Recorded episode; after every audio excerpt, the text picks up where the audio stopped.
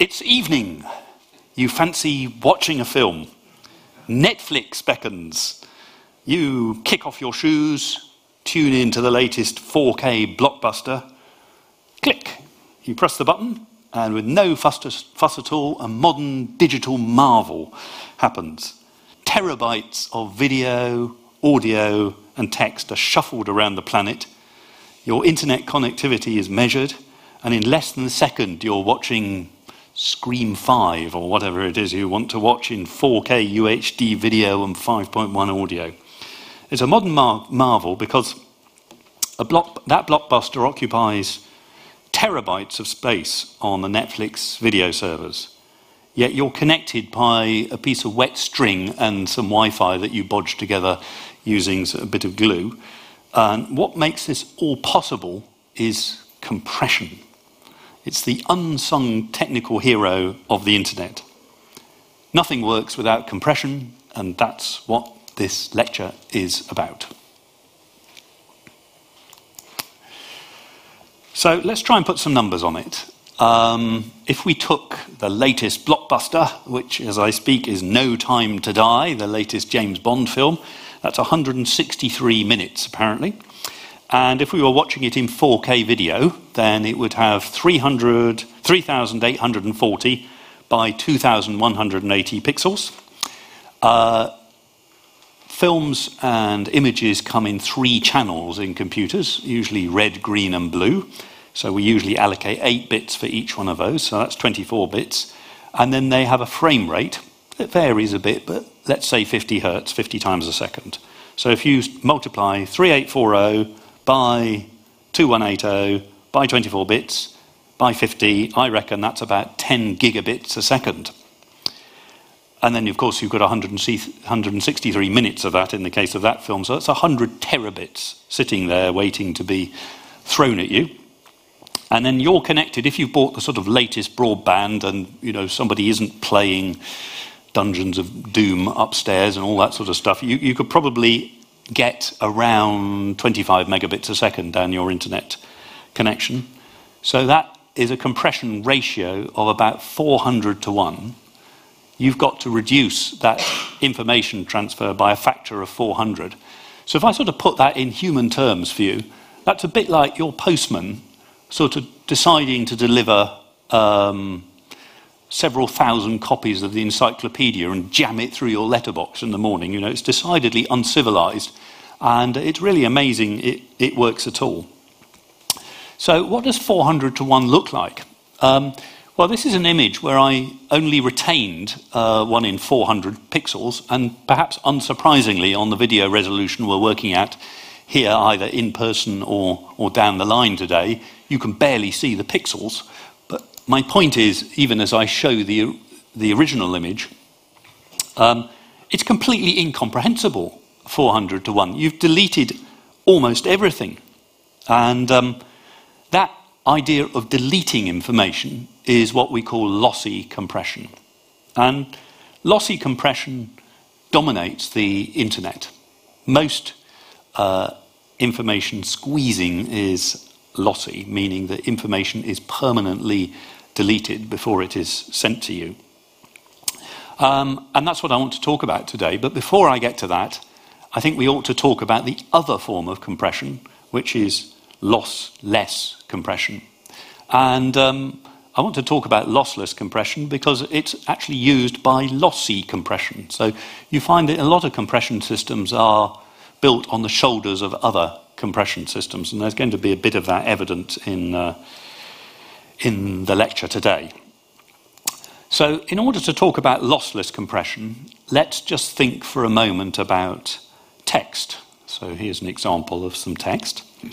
And um, if you were going to send that text conventionally, what you would do is you would pick a coding standard for text, and the one that dominates the internet at the moment is one called UTF 8, or if you're old school, ASCII, if you prefer. And the idea behind ASCII is that we're going to use 8 bits to represent each one of those characters.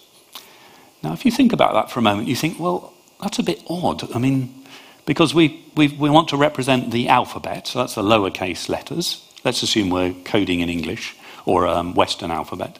Um, and then perhaps we need the uppercase letters, you know, so, and then maybe we need the digits and we need a few bits of uh, uh, punctuation and maybe you know a few sort of control characters. But 256, we don't need 256 for most of our texts. So it seems a bit redundant already. Indeed, it is. So that's one possible area of redundancy that we could explore, which is just using the right number of bits for something. And then the second thing that might strike you, if you think about it for a bit longer, you think, well, hang on, um, not all the characters in English or, or French or whatever are equally probable. You know, some of them occur very frequently. In English and French, the letter E is the most probable, for example. So, wouldn't it make sense to use a fewer, a fewer number of bits for the letter E? Well, that's a good idea. Even if there was a cost, which was maybe we'll use more bits for the letter X know, um, on average, because there's so many E's, we will get a saving. So that's, one, that's another idea that we could sort of uh, play with. Now, okay, so let's just think about that. So let's imagine we were coding a word like um, uh, need, N E E D. So we would have the um, whatever symbol we're going to use for N, and then we've got this symbol for E. Well, let's go, let's go mad. Let's give it one bit, right? So a 1 for E, and then another 1, because need has two E's, and then whatever we're going to use for D. So we've got something, 1, 1, D. Ah, we need to be careful, don't we? Because we need to think now about how we code the other symbols. Because if, for example, we were coding O with two bits, 1, 1, for example, then need, blank, well, something 1 1 dump is the same as nod, isn't it? Because O is two ones. So if we're going to use a fewer number of bits to encode common things, then we're going to need to be really careful that we can uniquely decode everything. So the way you often state that is you want to make sure that every code word is not a prefix of any other code word. Okay, well, that's an old quite an old problem in uh, computer science, and it has a solution. Um, it's a very, it's a quite interesting one, actually. It was thought up by a guy called David Huffman uh, in 1952, and his, his scheme is called Huffman coding, and it's the sort of standard uh, bit of. It's one of these things that gets taught again and again in computer science. You know, uh, just as in social science, Maslow's hierarchy of needs is taught again and again and again because it's very beautiful and people like to teach it again. Huffman coding is just like that. Anyway, um, this is one of Huffman's examples from his original paper. He's an interesting guy, David Huffman. He was an undergraduate. So he's one of the few undergraduates to have published something that's still in use and very foundational in computer science. And uh, he said, well, let's just look at this little toy example, which has eight uh, letters in it uh, A, T, C, G, S, B, Z, and P. And he said, let's just assume that the letter A uh, appears with a probability of uh, 0.22, 22% of the time, letter T, 20%, and so on and so on, down to the letter P, which only appears 2% of the time, 0.02. So what he did was he constructed a set of probability tables associated with this, and this is the first one. So I ranked the letters from the most probable to the least probable. A is up here, P is down here. And this is this repeated over here. That's the rank list on the left. Now, what I'm going to do is I'm just going to group together the most improbable symbols, and I'm going to do that as sets of pairs.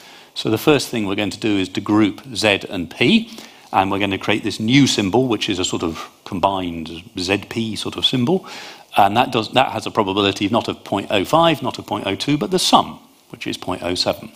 And then we're going to do that again.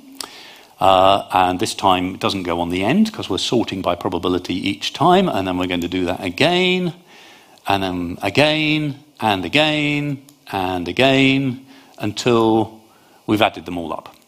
And that's called the Huffman tree. And then to navigate our way through that tree, we're going to use bits. We're going to use 1 to go one way down the tree and 0 to go the other way down the tree. And that's how we generate the code. So let's use a 0 and a 1. And you can see that the probability 0.42, which I've labeled with a 1, also exists in the previous column. So that 1 over there will transfer up to that 0.42 there. Uh, this has got a split, and we'll use a 0 for the upper part of a split and a 1 for the lower part of a split. So I just add a 0 on the, uh, on the end, or, or a 1 on the end of that symbol, and so you go throughout the whole system, S- splitting and adding and splitting and adding. And that set of pink numbers on the left is a final code. It's a bit difficult to see, so I'll just write it up the top there. So, um, and this is Huffman coding. Um, now, decoding uh, is really quite easy. You just look for these patterns, and because each one isn't a prefix of any other, as soon as you've seen a pattern, you know you've got the symbol, you strip it off and start counting again. So uh, the symbols uh, A and T here are encoded with two bits. Uh, well, that makes sense because they are the most probable symbols, and the symbols Z and P are encoded with five bits. And that sort of makes sense because they're the least probable symbols, so we don't mind spending a bit more effort on them. Now then, um, so we've already made some progress, if you like, because if we've been using uh, the standard for the uh, ASCII or, or UTF-8, then we'd be using 8 bits per symbol, which would be fairly wasted. Um, if we had realized that, well, we've only got 8 symbols, so um, we could use uh, 2 to the power 3, uh, so 3 uh, bits, that would have been uh, quite a saving over the sort of naive code. By the way, the naive code is the one that we, is used on the internet all the time. Um, but now with Huffman coding, we need, it's a bit more complicated to work out the average length, but what we'll do is we'll just multiply those probabilities by the length of the code. So the letter A had a probability of 0.22. It has two bits, so we have 0.22 times 2. The letter T had a probability of 0.2. That also has two bits. So you work out that average, and in this case, it works out at about 2.8 bits. So you might be sort of decidedly underwhelmed by this, ladies and gentlemen. You know, you think 0.2 bits saving, that's hardly worth having. You couldn't be further wrong. You know, 0.2 bits multiplied by millions and millions of characters, that's very worth having, thank you very much. So, um, yes, that's, that's, definitely, that's definitely a win for uh, Mr. Huffman. Now, next question arises could we do better? Is Huffman the best code? Right, is there a minimum code length? Well, that's a very interesting question. Very useful when you, if, if the answer was yes, and the answer is yes, um, that's incredibly useful, isn't it? Because you've got a lower bound on what you could ever do. And lower bounds are sort of fantastically wonderful things. Well, I would say that because my PhD was on lower bounds. But, you know, I mean, I, I think they're generally very useful. Um, and they're very annoying to engineers, actually. Uh, oh, well, you can't do better than this is always a sort of a goad to any good engineer. Um, well, the lower bound was devised by a man called Claude Shannon, who was one of the pioneers of um, information theory. And if you go through the back catalogue of Harvey's lectures in Gresham College, there's quite a bit of mention of uh, Claude Shannon. He's a sort of um, secret hero of all computer scientists. So um, I'll take you very quickly through the argument. It, it's not very important. I mean, it's, it's, I think it's neat, but uh, the fact that something is neat doesn't need not um, need not detain you if you don't think it's neat, that's, fi- that's fine. What he said was this he said, well, let's imagine a symbol appears with a probability p, um, in which case you can always express a probability as 1 over something, can't you? So you could say, you know, um, something's uh, 1 in 10, meaning there are 10 possibilities associated with that probability. So if we're going to use bits to represent n possibilities, then I've already used this argument before. I said 2 to the 8 was 256 when I was talking about ASCII or UTF-8, and I said 2 to the 3 is 8 when I was talking about that. So 2 to the i is n. And that relation, you can write it like that, or the way Shannon wrote it, is like this. i equals minus log 2 to the p. And if you're sort of scratching your head about that, you just apply a few logarithms and it's exactly the same. But it's an alternative way of representing probability. So um, you don't have to say it's a one in a million chance, as you might do in everyday conversation. You could equally well say it's a 20 bit information chance. And believe me, there are information engineers who say exactly that. We rub our hands when people uh, talk, to, talk in terms of bits. It's a little bit easier to talk in terms of bits than these silly small numbers that appear in everyday life. So that's information, or the Shannon information as it's sometimes called, and then we just take the average of that over all of our symbols. And if you do that in this case, you end up with 2.75 bits. So we've got this nice hierarchy with this little problem, which was we had 8 bits, which was the sort of dumb answer, if you like. We had 3 bits, which was required a little bit of thought. We had the Huffman answer, which was 2.8, and then we had the absolute best you can achieve, which was the Shannon answer, which was 2.75 bits. Okay. You will sometimes hear said in lectures, and believe me, there are quite a few YouTube lectures on this topic, that the Huffman code is in some way optimal. Okay, that's my alert to say uh, it isn't, right? Um, Huffman code is only optimal under some very special circumstances. Now, those circumstances usually appear in undergraduate textbooks because it makes them easy to compute the Huffman code. And the special circumstances is when those probabilities are exact powers of two, the Huffman code will achieve the uh, lower bound. But in general, it won't. Uh, it won't be wildly off, but it will be off. And the truth is that sort of state of the art codecs tend not to use Huffman code. That said, I am going to tell you about one in a moment that does use the Huffman code, and it is very commonly used. So don't just, we're not just going to sort of dismiss Huffman. I'm not going to be one of those wicked lecturers who spends 15 minutes telling you something and then says, oh, we don't do it like that anymore, you know. No, I mean, it is used. The, the, the thing that is used, perhaps, uh, if you really want the absolute ultimate in, uh, is, is the arithmetic uh, coder. Now then, the arithmetic code does pose a real sort of exciting problem for us in the sense that um, there are some quite good explanations. Uh, by the, the, let's be honest, there are some quite bad explanations of arithmetic codes on YouTube. I mean, some of them are virtually unwatchable. You know, they consist of people in front of blackboards giving what is essentially regurgitated bits of textbook. But there is at least one that I found, uh, given by a, a, gentleman called the Mathematical Monk, and I thoroughly recommend it to you. Um, if you choose to watch all of his lectures, you will have expended between eight and nine hours of your life watching them. Um, so it's a bit technical, arithmetic codes. So I'm just going to squeeze it down to maybe 40 seconds, but obviously we're going to make some fairly serious approximations as I, as I go through it. Here's the idea. So uh, this is one of uh, this gentleman's examples, actually, um, because I know it works out very nicely. Let's imagine we had a much simpler problem, which was an alphabet. That's what I'm indicating with this funny curly letter here of three symbols. I'm just going to call them 0, 1, and 2. And I'm going to say the probabilities associated with those symbols, P0, P1, and P2, are 0.2, 0.4, and 0.4. So, so far, so good. That's a problem setup which looks just like the Huffman example that I was dealing with, but not 8 characters. You'll see why not eight in a moment. I'm just doing three. And the idea behind uh, arithmetic codes is to use uh, an interval to express all of those probabilities. So we're going to say, let's imagine there's a vertical line that runs from zero to one. And so these intervals here represent the probabilities. So at the bottom there, we've got P0, which is the point two, then we've got P1, which is a length 0.4, so 0.2 plus 0.4 equals 0.6. And then we've got the final one, which is the uh, another 0.4, and that adds up to 1. Okay, and we could, if you like, just label those intervals with the bits of the alphabet that we're going to send. So uh, down here we've got 0 and then 1 and 2.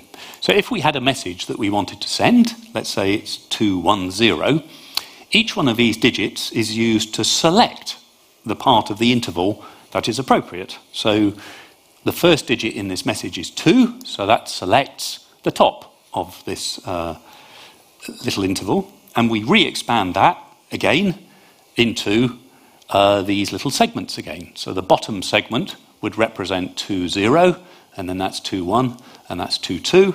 And because the next digit is 2, 1, we're going to select the middle one of the top one and expand that.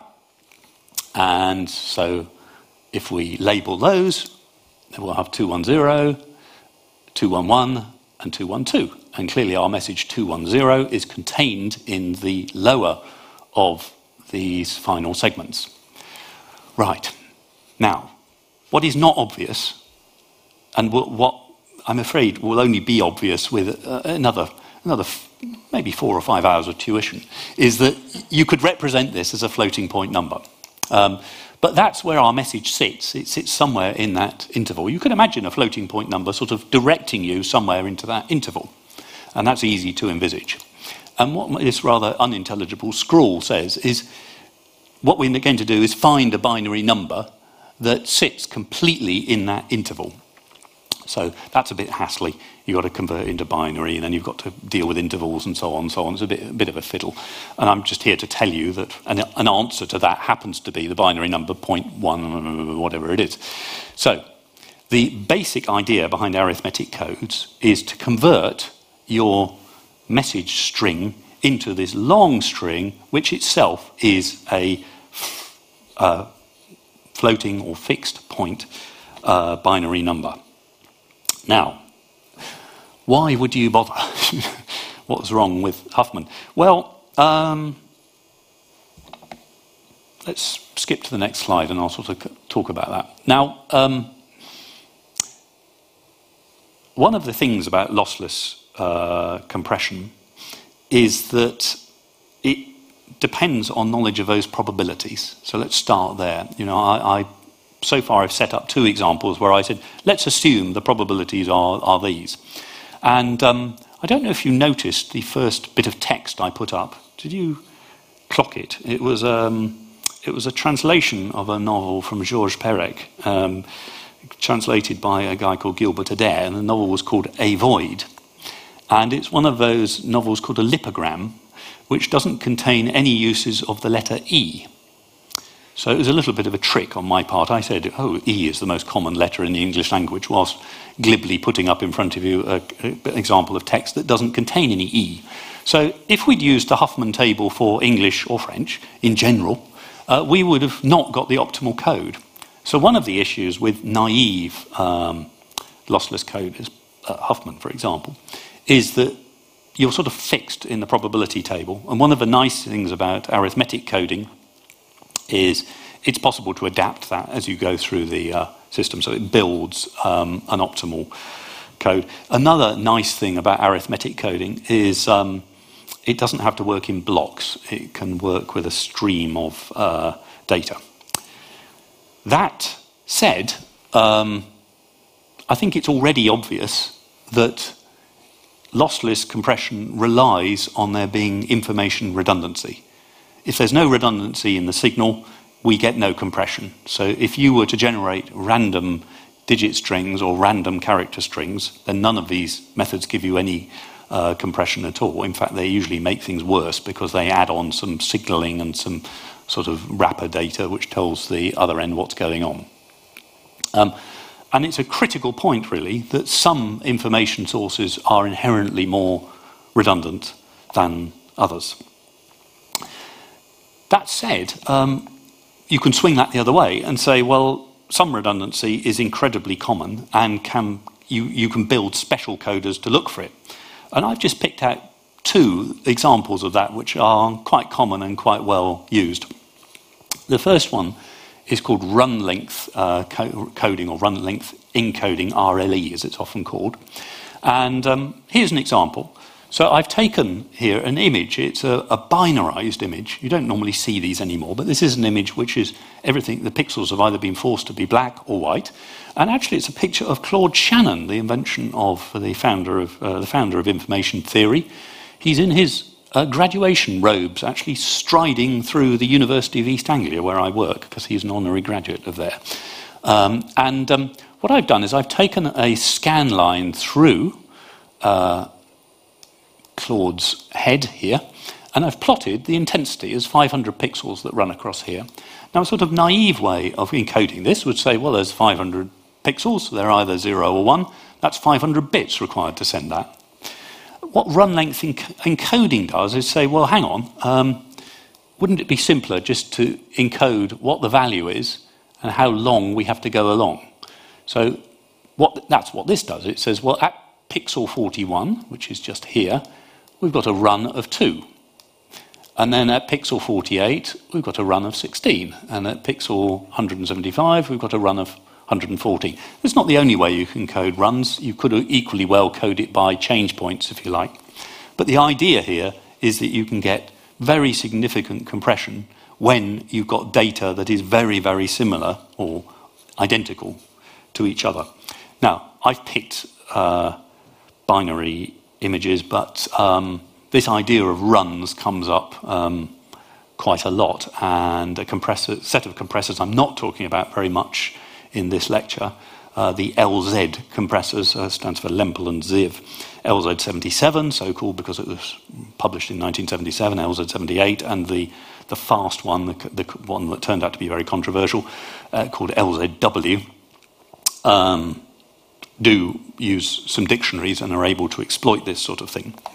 Um, so here's another wheeze, which is you might say, well, okay, if I can encode runs really neatly, um, why don't I resort the data so that similar letters and symbols, or identical letters and symbols, are next to each other? And you think, oh, that's a good idea. Oh, hang on. The sort vector, which is the vector that tells me how to sort it, is as long as the data I'm sending in the first place. Ah, that's not going to work.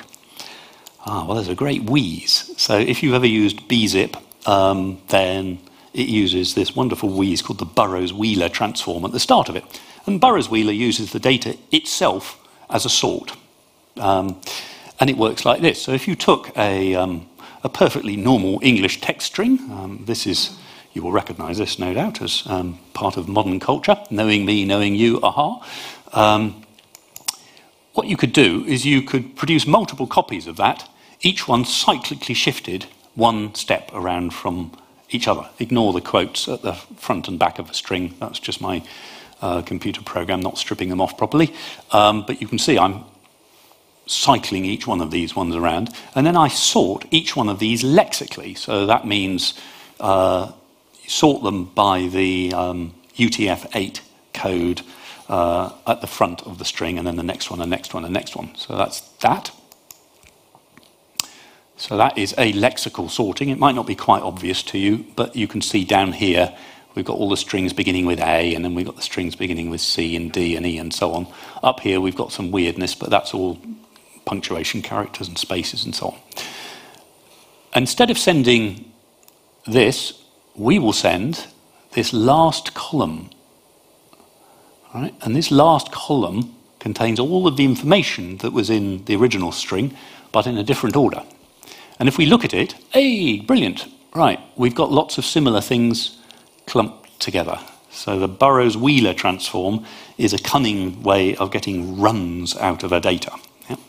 Um, it just forces runs out of a data. And there's an inversion algorithm for this, uh, which is equally neat. Right then. Um, so far, so good, or so far, so bad, depending on your position. What we're sort of describing at this point is a Tweedledum, Tweedledee uh, coder, in which the coder has this sort of inverse twin called the decoder, the decompressor, that has to exactly mirror the algorithm used for compression. And you might say, well, you know, isn't that obvious? You know, I mean, that's the whole point.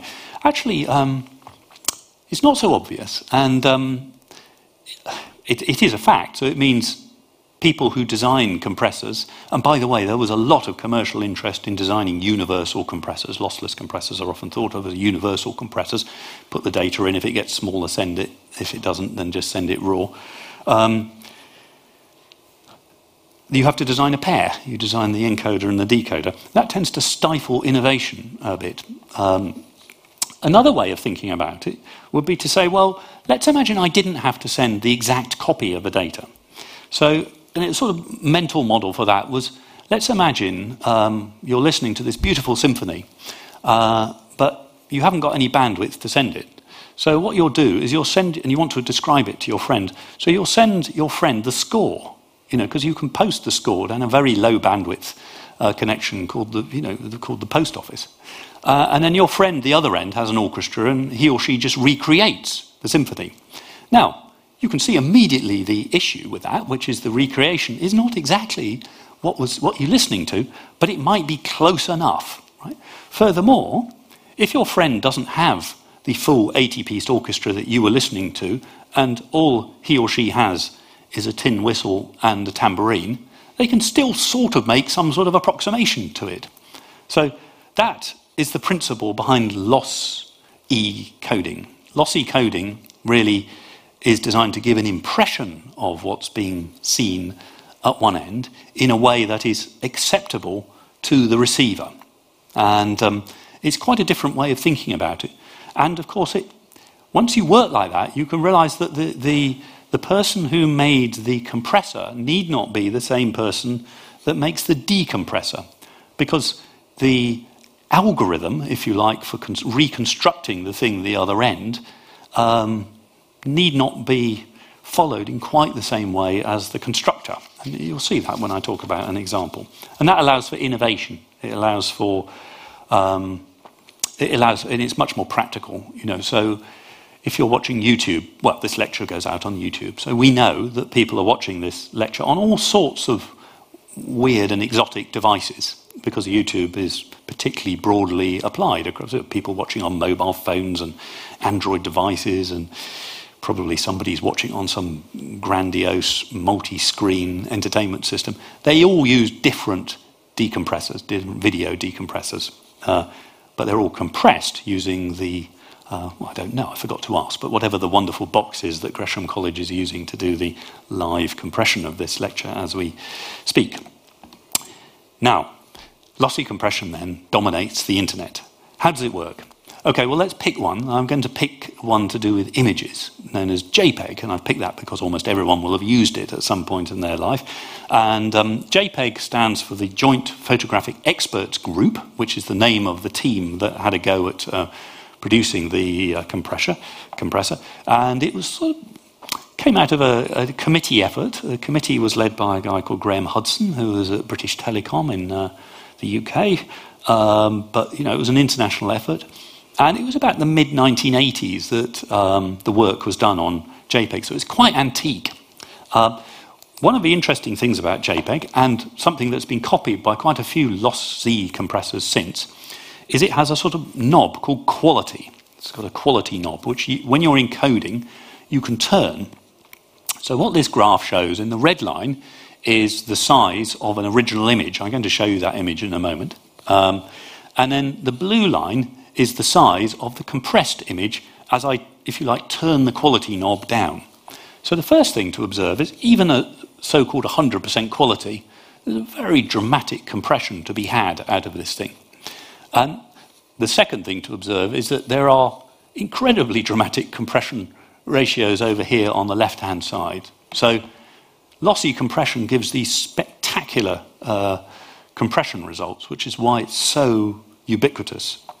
Now, in order to illustrate it, I've picked a, um, a test image taken from this paper cited at the bottom here, which is a, which is a, a paper about um, digital forensics. Uh, and it's this image here. So, this is the original image. Test images are usually very boring indeed. And I, I sort of scoured through this test set looking for this image. And I, I find it quite fascinating, actually. Um, it's, a, it's a ferry, I think, in Ho Chi Minh City. One of the authors is Vietnamese, so I assume he went home and took the pictures. But it features this incredibly exotic woman sort of striding off the ferry, looking to my mind a bit like a model, um, but for some explicable reason wearing stripy pyjamas. Um, uh, anyway, um, I'm going to focus on these stripy pyjamas because I've become slightly obsessed with the with the image, and I think it's a perfect test image because it contains lots of detail, bits of detail, and lots of no detail. Right then, this is the original. This is what it looks like at 90% quality number, and this image is uh, 1 13th of the size, so it's a 13 to 1 uh, compression ratio. I challenge anyone in the virtual or physical audience to see the difference. If you can see the difference between those two images, I suggest you put yourself forward as an image quality tester because I can't. And I'm going to keep going, and I, am going to warrant that you still can't see any difference. Good, you're all silent, yeah. I should think you can now just about see a difference, yeah? And now we're at 100 to 1 compression ratio and the quality thresholds at 10%. I can't remember if I went any further. Yeah, okay, so now we're at 161 to 1, 1%, and you can see, you can start to see something. However, there's a very, there's a philosophical point in compression actually, which is you might see a different image in the eye, but whether you actually interpret or understand the image in a different way is a rather fascinating and interesting um, question. Uh, perhaps I'm not sure I've got time to talk about that this time, but there is a lecture from me that does talk about an alternative form of information which is based upon algorithmic um, uh, information, and it's more closely related to the meaning. But let's just let's just focus on visuals for the time being. So I think we would all agree, certainly 50 to one, which is this is nearly 50 to one, is perfectly achievable out of JPEG, and I'm not really trying very hard. I didn't use I didn't use a very fancy JPEG compressor. I just used one that was knocking around in MATLAB, which is one of the standard mathematical tools used by image processors. Now, how does it work? Okay, so let's have a zoom in to the stripy pajamas, these famous stripy pajamas. So on the left here is the raw image. By the way, um, raw is exactly what uh, an, an, uncompressed image is usually called.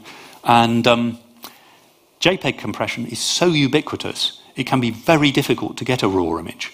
Because if you buy your camera, it may not give you access to the raw data. Um, it does the JPEG compression in the camera so that it can minimize the amount of uh, storage it has to have on board. Storage is still quite expensive in cameras, and so it can keep the data rate under control. So this is a, it was a bit tricky to get raw images.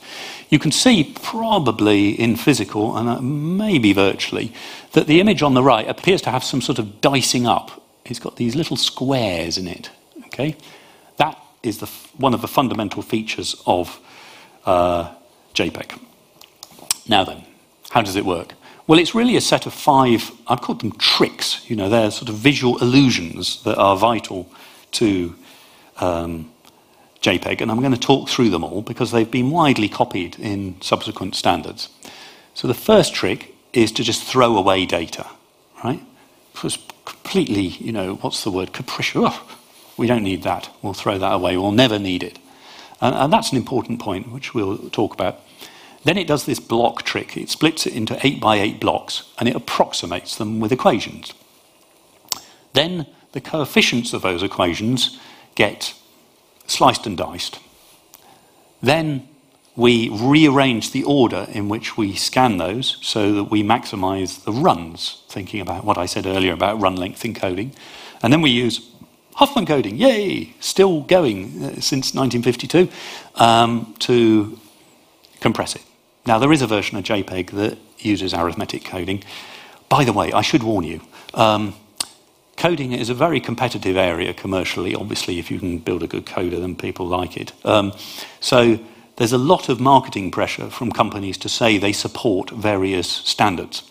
But most standards are themselves baskets of huge numbers of options so when somebody says, for example, they support, um, I don't know, H265 video coding, you need to ask closely which bits they're supporting because they're probably supporting the easy bits. So arithmetic coding, although it's an option in JPEG, I'm not entirely clear how many decoders support it.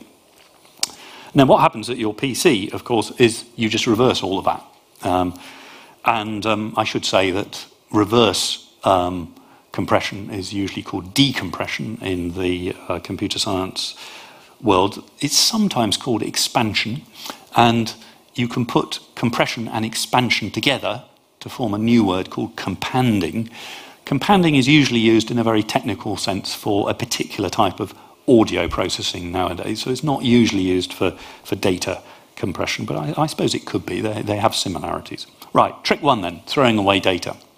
Well, if you're looking at this in the physical audience, you would probably agree that the blue grating goes a little bit fuzzier before the red and the green grating. And um, that's a rather primitive um, observation that the eye is able to tolerate some redundant, some spatial redundancy at different colours. And um, we don't work in RGB, um, but uh, uh, JPEG works in a different color space called um, Y, CB, CR. So that's illustrated in this slide here. So on the left-hand side, I'm illustrating an image as it's stored in most computers, which is a, a set of planes, a red pixels, green pixels, and blue pixels. And then we convert it into three new channels. One is called the luminance channel, and that's usually indicated by Y, and you can just think of that as the brightness. And then there are always two others, um, and JPEG happens to use two channels called chrominances. And um, there's a long and complicated reason why it chose the blue and red chrominance to do with legacy and the state of colour science at the time. There's a big group that works on colour science at the University of East Anglia, where I work, and I can hear them now screaming at me down there saying, Why won't you talk about perceptual colour spaces? And the answer is, That's another lecture, but let's, we'll just work in these two colour spaces. Now, JPEG and a lot of MPEG video cameras, in fact, probably the camera that's streaming this, allows itself right at the early stage to just quickly throw away some of these CB and CR pixels. So if you ever see digital video referred to as 444 or 422 or 420 video, that's what it means. If it's not 444, then it's throwing away stuff. The precise nomenclature of 420 is difficult to interpret. I can never remember it, and there's lots of boring YouTube videos that explain it if you're interested. So that's step one. Throw away color data quickly. Right then. Trick two is the approximation trick. So, how does that work? Well, let's just think about the luminance, the Y channel, and let's just, for illustration, let's just look at a line through that. So, this is an intensity line drawn through this. So, the lady's pajamas have this stripiness on it, and that's the rapid variation. And there's also some shadowing, I think, which is causing this slow variation here. And the approximation that, uh, uh, well, the equivalence that JPEG uses is we could represent this as a summation of cosines. So that's, if you're familiar with the term, that's a form of Fourier approximation. So the way that works is like this. We, the, there are 64 pixels here, and we say these are completely equivalent to these 64 numbers, which are the discrete cosine transform coefficients. And each one of these numbers on here tell us how much of a cosine at a particular frequency to add up in order to get that signal. And I can just show you that now. So this is a bit of a complicated diagram, but this is the original, the blue. So that blue line there corresponds to this blue line here.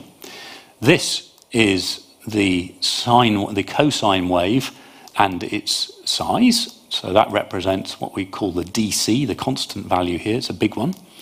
And this is me superimposing it here. So if I approximated this uh, waveform with one coefficient, I would get the red line.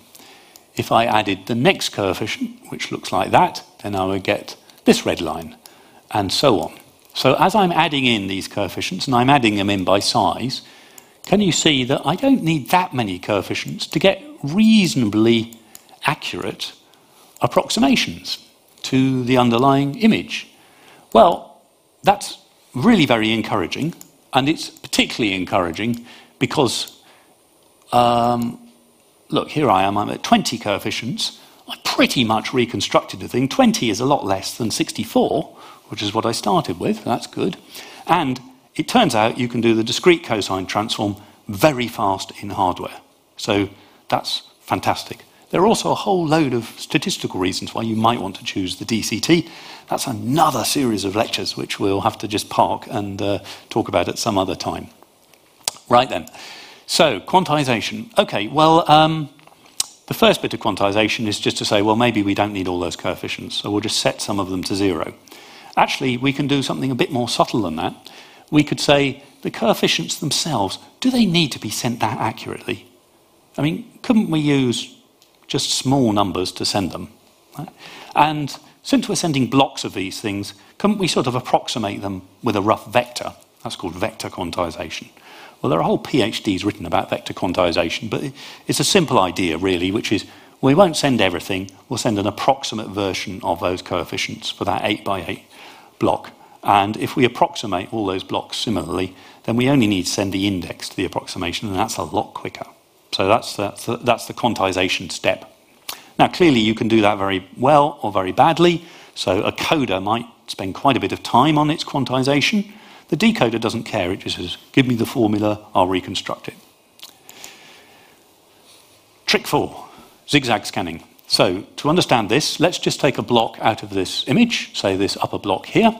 Oh, look, it's all constant, or mostly constant, because it's a grey, lowering sky of the type you see in Vietnam. Uh, these are the values. Um, they're all around 172, 174, something like that, quite constant. This is the two dimensional discrete cosine of that, and it's dominated by this very large number up here. These numbers, these are the low frequency numbers, are larger than these numbers down here. And generally speaking, that tends to be true. Most of these image patches are quite smooth, they're not really uh, very jaggy. So if I scan this out in the right way, and JPEG specifies what's called a zigzag scan rather than a sort of raster scan, what you get is a sequence of numbers, which is building up over here, which starts with this big one. That's the average coefficient, the DC, and then it goes very rapidly to all these small ones. Oh, look, a run. We could use run length encoding. Brilliant. That's the idea behind zigzag scanning. And then the final bit, well, here's the whole pipeline, right? So in comes our test image. This is Gold Hill in Shaftesbury, which was one of the original test images for JPEG. Uh, we convert it to uh, Y and the chromaticity. Then we throw away stuff. That's the downsampling of the chrominance channels. Then we do our DCT. Then we, we don't fully represent all of those numbers. That's the quantization. Zigzag scanning, Huffman coding, which we've already covered. Out comes the file. Woohoo! That's JPEG. Simple. Right. Still in use today. Marvellous bit of engineering. But, I hear you cry, um, and not without reason. Um, what about movies? You, you started this lecture with movies, you finished with movies. Fine. Here's a, here's a simple one motion JPEG. We'll code each frame using a JPEG, and we'll send that. Right? That is very common. If you've got a cheap video camera, it probably does that. Can't be bothered to do anything else. If you've got a security camera, it's probably doing that. But one of the key things about movies is that they have motion in them. So maybe we can get some extra coding. Okay, here's one of the standard test sequences from the MPEG effort. Uh, the, this is called the Foreman sequence, and I'll just play it for you. This is how the whole of MPEG was developed, actually, these little test sequences, and lots of people looking at them in rooms. It's a handheld shot, it's got a lot of motion in it. But if I just take some frames from it, And let me just overlay on it a square that's in exactly the same coordinates with regard to the image. So this is me doing an overlay here. So this square here, oh look, this square here is, all, well, it's identical to this square here. So the camera hasn't shaken at that bit. So there's an obvious saving, right? We don't need to recode all of this. We'll just send this bit again, right? Now these, are, these have moved a bit, Let's see if I can show that. Ah, well, but not much. So couldn't I just code the motion? Yes, you can. So what MPEG does is it looks for these motion vectors from adjacent or not adjacent frames and codes them, and then it sends the difference. If, if, so if there's been some uh, perspective change or something like that, then you know, it has to code a bit of different, a bit of extra error, as we would call it. But remember, these are 8 by 8 blocks. Eight, I, I, I, I haven't drawn an 8 by 8 because it would be minuscule on the diagram. I drew something much bigger. And 8 by 8 blocks, they're very small, so you don't get that much change. So the encoder has this rather sophisticated algorithm called a motion vector uh, finder, if you like. And the, the aim of the, uh, motion encoding is to find absolutely the best vector from each one of those blocks to the next block. Now, MPEG does it in a special way, but it's been widely copied. What MPEG does is it has three types of frames. It has something called an I frame, which is a that's a frame it's going to code like JPEG. Then it has these other frames, P frames and B frames, and they are predicted from the I frames. P frames are predicted forward, and B frames are predicted in between things. Obviously, you can get better compressions with B frames because you're looking ahead, but one of the problems with using B, of course, is that you have to have a buffer in the coder. And buffers mean latency. And latency is one of those things that bedevils digital video. It drives me crazy. I, can't, I don't know if you can. It, the latency on digital video streams is often badly out, and um, it shouldn't be, but it, it often is. So you can tell it because the audio stream is no longer synced up with the video stream, and it means somebody's put a buffer in somewhere to do some coding or transcoding. Transcoding is converting from one sequence to another sequence. It causes uh, a buffering, and somebody forgot to correct the audio, and it looks awful. Right then, okay. Now, what's maybe obvious to you from this graph is that you've got this knotty problem of how to choose the parameters of these coders, or indeed how to choose between parameters. And we're entering the murky world here of psychology, aren't we? Because it, it depends upon how people view things. So this is actually this is a viewing uh, test chamber that was used for JPEG. Actually, I found it's a beautiful image, isn't it? It's taken from. These were in the days when engineers all wore white shirts and probably had ties, and spent a lot of time looking at really grotty pictures. Um, and um, actually, in the transcript, there's a whole little uh, riff on how to choose test images, and there's a very um, there's a very entertaining but somewhat embarrassing story about some of the test images, which I haven't got time to talk to uh, about at the moment. Um, but it involves people, and people are, you know, they're horrible things. They're unreliable and change their minds and all that sort of stuff. So people have tried to develop, engineers have tried to develop proxies for people. And um, there's a very, if you, if you like, um, the Netflix tech blog is excellent, actually, um, because they pipe around so much videos and fascinating blogs on how they measure quality and how, what proxies they use for human quality. Obviously, they can't possibly measure, can't sit down zillions of people looking at various copies of high definition video on various platforms, so they use a proxy. I think they use one called VMAF, actually. I can't quite remember how it works, but you can read the tech blog and, and understand it yourself. When you're dealing with coding, though, you're essentially having to do this horrible trade off between a variety of things. And quality is obvious in the sense that it's the perception that you get from looking at something, also the amount of bandwidth you have available affects the quality. So when somebody says, oh, my video code is better than your video coder, the first thing you ask is, are you measuring them at the same data rate? And remember, when you're dealing with video, the data rate can be variable because we've got these motion vectors. So suddenly there was a jump edit or a sweeping turn, and the motion encoder goes, oh, quick, got to do lots and lots of motion vectors, quick, or I have to put in some I frames, and that, that's a lot of data. That's a problem if you've got a broadcast channel which cannot vary its bandwidth very much. And you'll often see if you're watching a sporting event, not so commonly now, but in the early days of digital television, if you were watching football, you'd see the camera sort of sweep across, across here, and then there'd be all this blockiness, and that's the video coder saying, I can't cope, I can't cope, just giving up. So you've got this immediate trade off between rate and quality. Then you've got computation.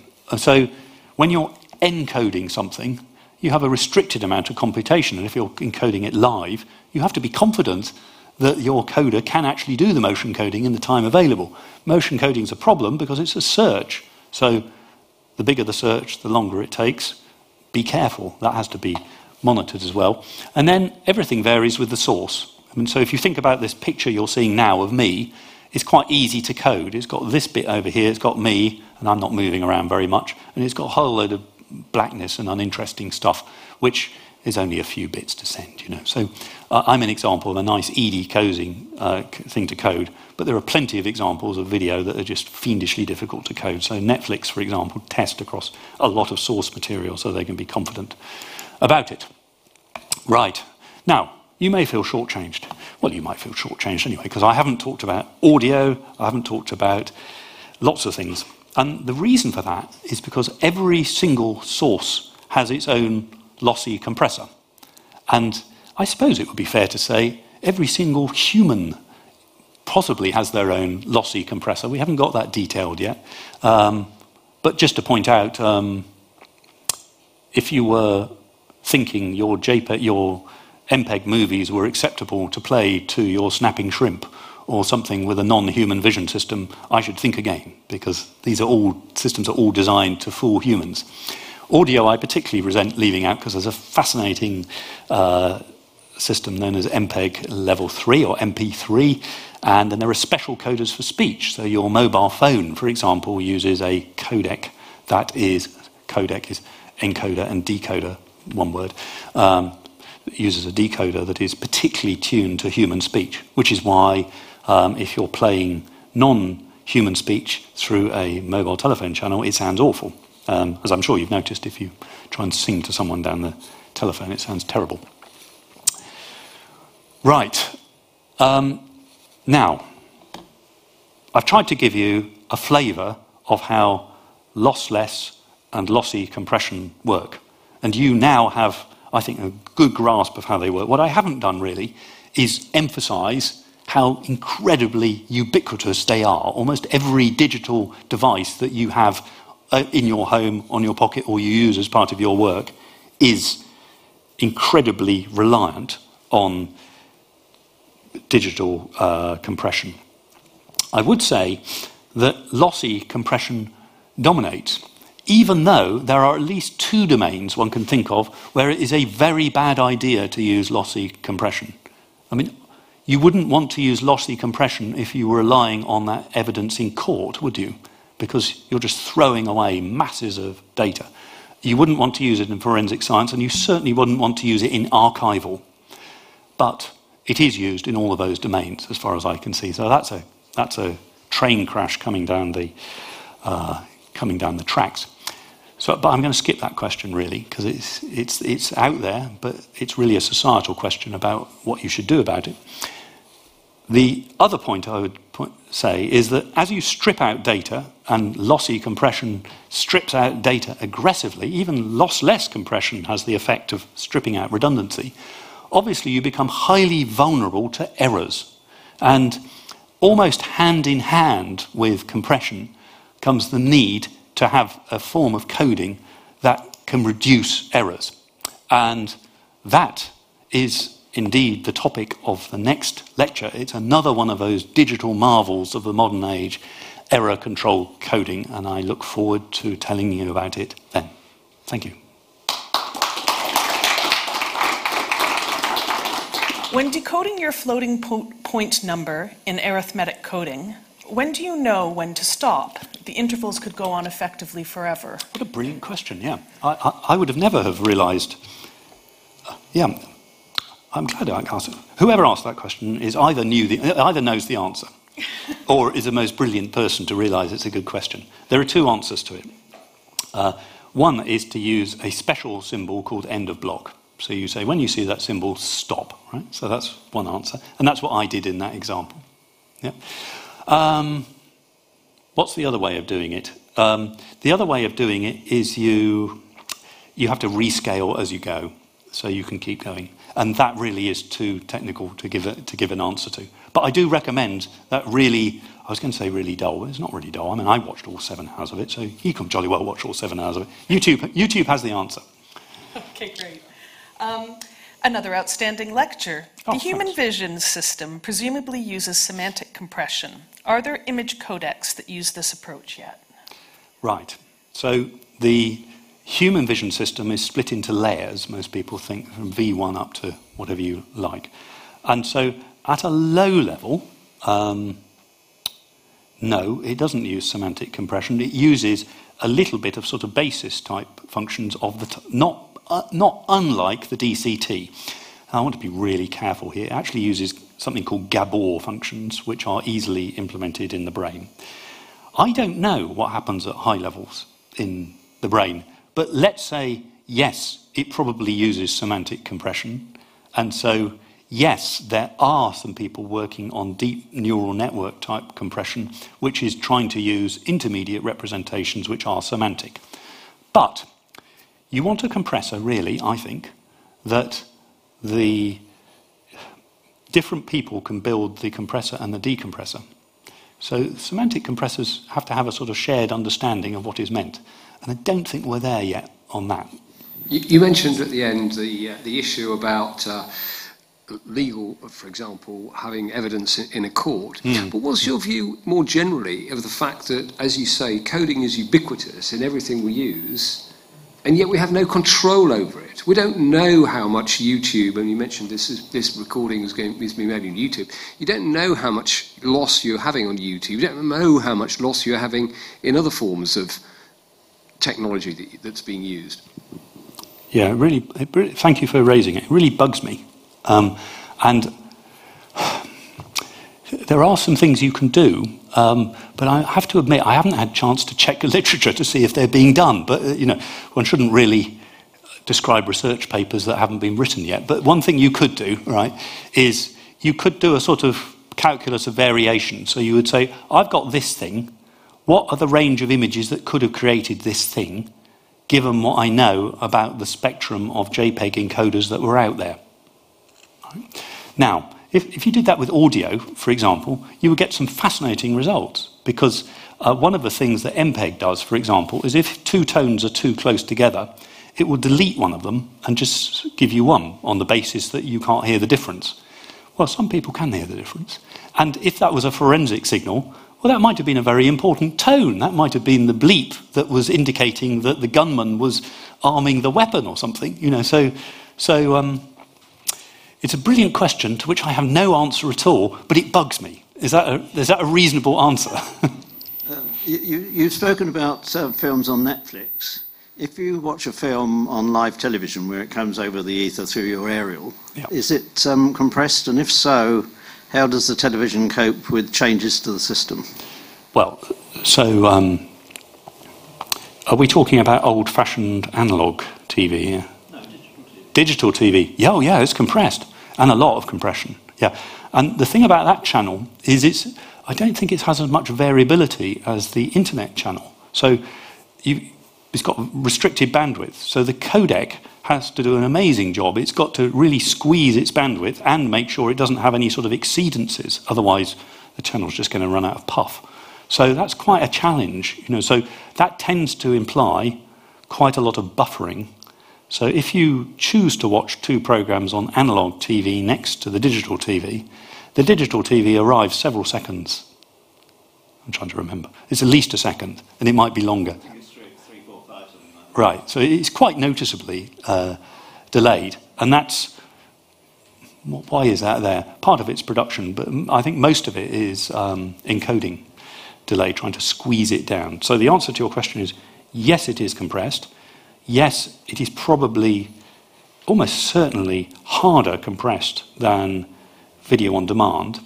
That said, the BBC player does seem to use quite aggressive video coding, as far as I can tell. They've obviously got some server issues because they are they seem to be very reluctant to give you the sort of bandwidth you could get out of, say, Apple TV or, or um, Amazon.